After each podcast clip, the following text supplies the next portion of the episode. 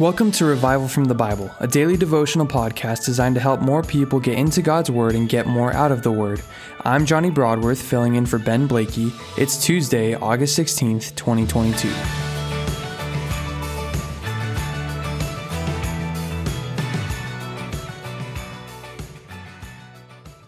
As I read 2 Corinthians 8, I was reminded of two vivid memories in my life that I'd like to share with you.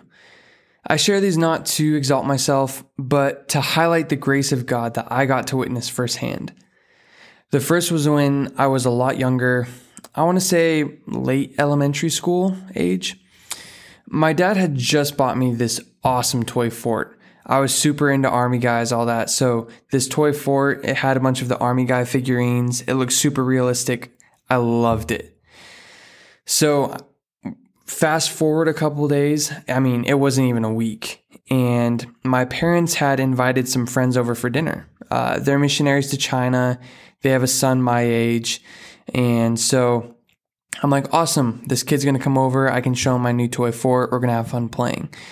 Well, this kid, he loves playing with my new toy. Uh, he's playing with it the whole time. And as I'm sitting there, I'm just overcome by this feeling that I should give this kid my new fort. This was unprompted from others. He didn't ask for it. My parents didn't tell me to.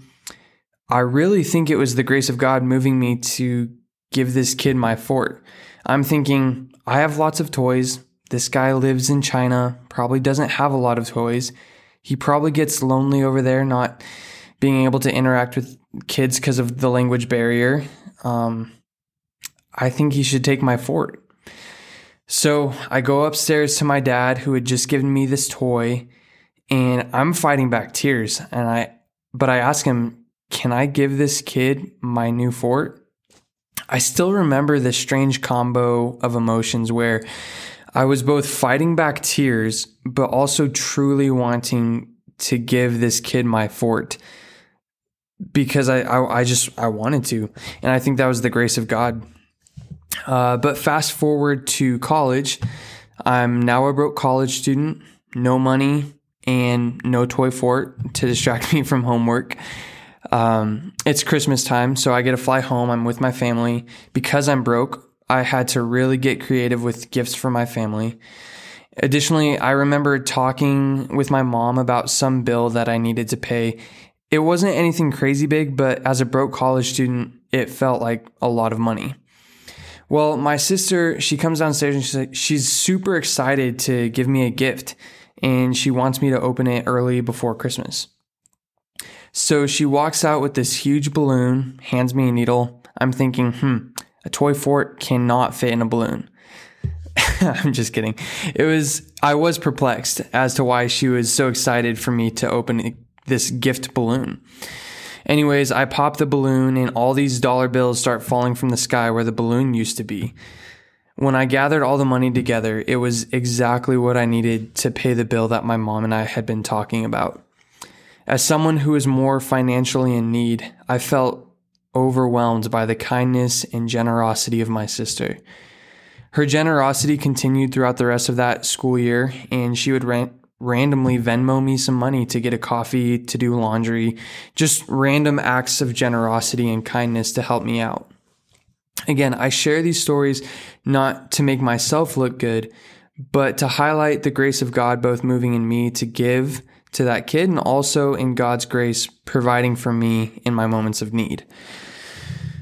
What we see in 2 Corinthians 8 makes these other examples pale in comparison we see the example of the churches of Macedonia, who, though they were afflicted, persecuted, and also in poverty, they gave according to their means and beyond their means of their own accord, begging earnestly for the favor of taking part in the relief of the saints. They did this because of the grace of God that was given to them. Let's dive into 2 Corinthians 8 1 through 5. It says this We want you to know, brothers, about the grace of God that has been given among the churches of Macedonia. For in a severe test of affliction, their abundance of joy and their extreme poverty have overflowed in a wealth of generosity on their part. For they gave according to their means, as I can testify, and beyond their means, of their own accord, begging us earnestly for the favor of taking part in the relief of the saints. And this, not as we expected, but they gave themselves first to the Lord, and, ben- and then, by the will of God, to us. They first gave themselves to the Lord, then, as an outworking of that, they gave themselves to others. This is so important that it happens in this order. By giving themselves first to the, to the Lord, they submitted themselves and their possessions to God. They yielded to His will. They said, We are not owners of these things, but stewards.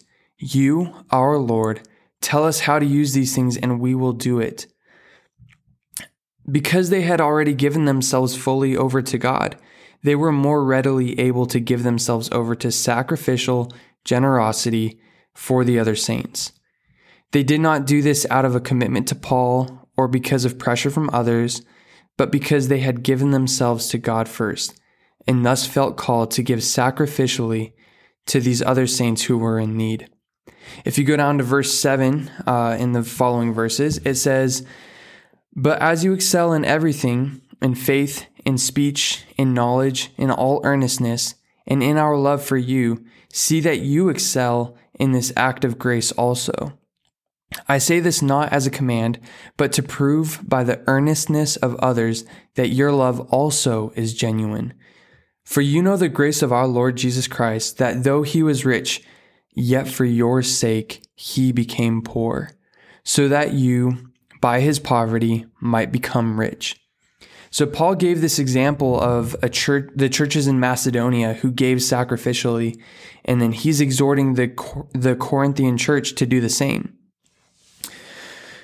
As I grow in my walk, I know that I need to grow in my pursuit of holiness. I know that I need to be more like Christ. I know that I need to grow in my knowledge of God. I know that my speech needs to be more and more saturated with scripture, truth, and love. But I don't often think about how I need to grow in this act of grace, of giving sacrificially. Just as we work hard to excel in our relationship with God, our prayer life, self control, patience, kindness, gentleness, we should also look to excel in sacrificial giving. We experience the greatest act of sacrificial love and giving in our Lord Jesus Christ when he humbled himself to the lowliest of states, brutal humiliation, and death on a cross in weak human flesh for people who hate God so that we could experience life everlasting with holy, glorious God. When we understand this and give ourselves to God, who loved us in this way, we can be more ready and able to give to others who are in need. This is an expression of the love of God to our brothers and sisters, and it also displays the love of God to a world blinded by sin and the idol of self and me first and the American dream. Well, to wrap up this section, Paul says, In this matter, I give my judgment. This benefits you, who a year ago started not only to do this work, but also to desire to do it. So now, finish doing it as well, so that your readiness in desiring it may be matched by your completing it out of what you have.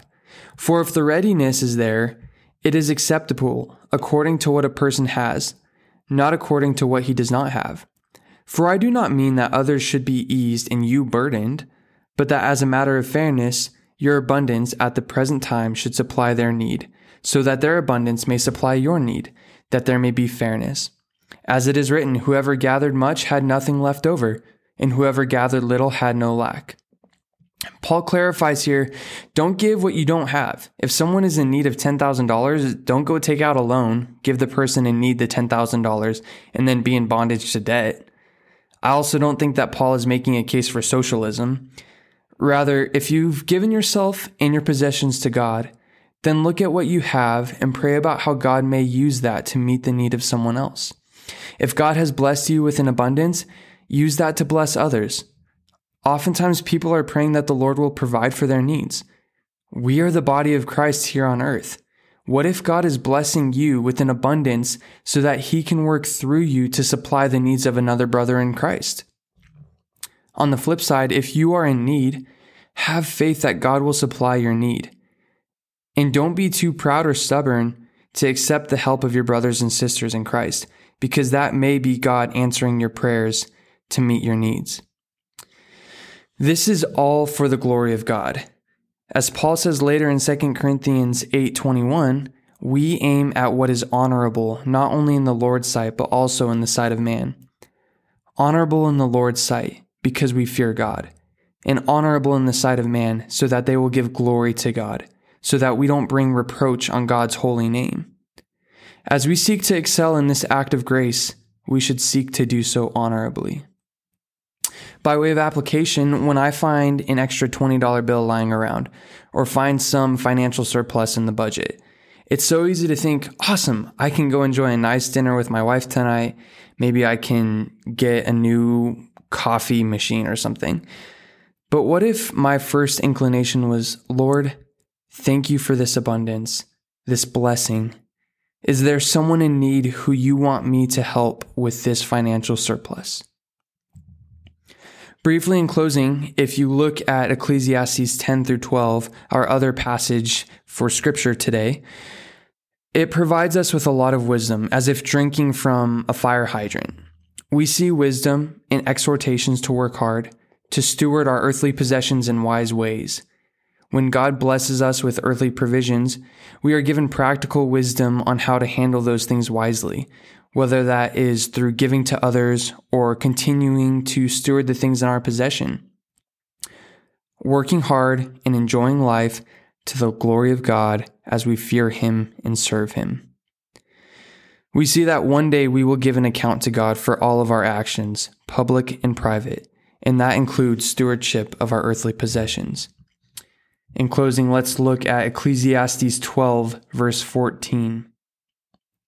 For God will bring every deed into judgment with every secret thing, whether good or evil.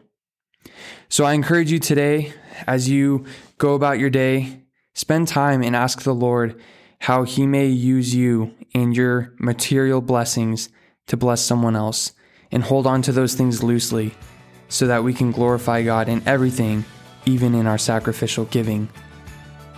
Thanks for digging into God's Word with me today on Revival from the Bible. Pastor Ben Blakey will be back on August 22nd.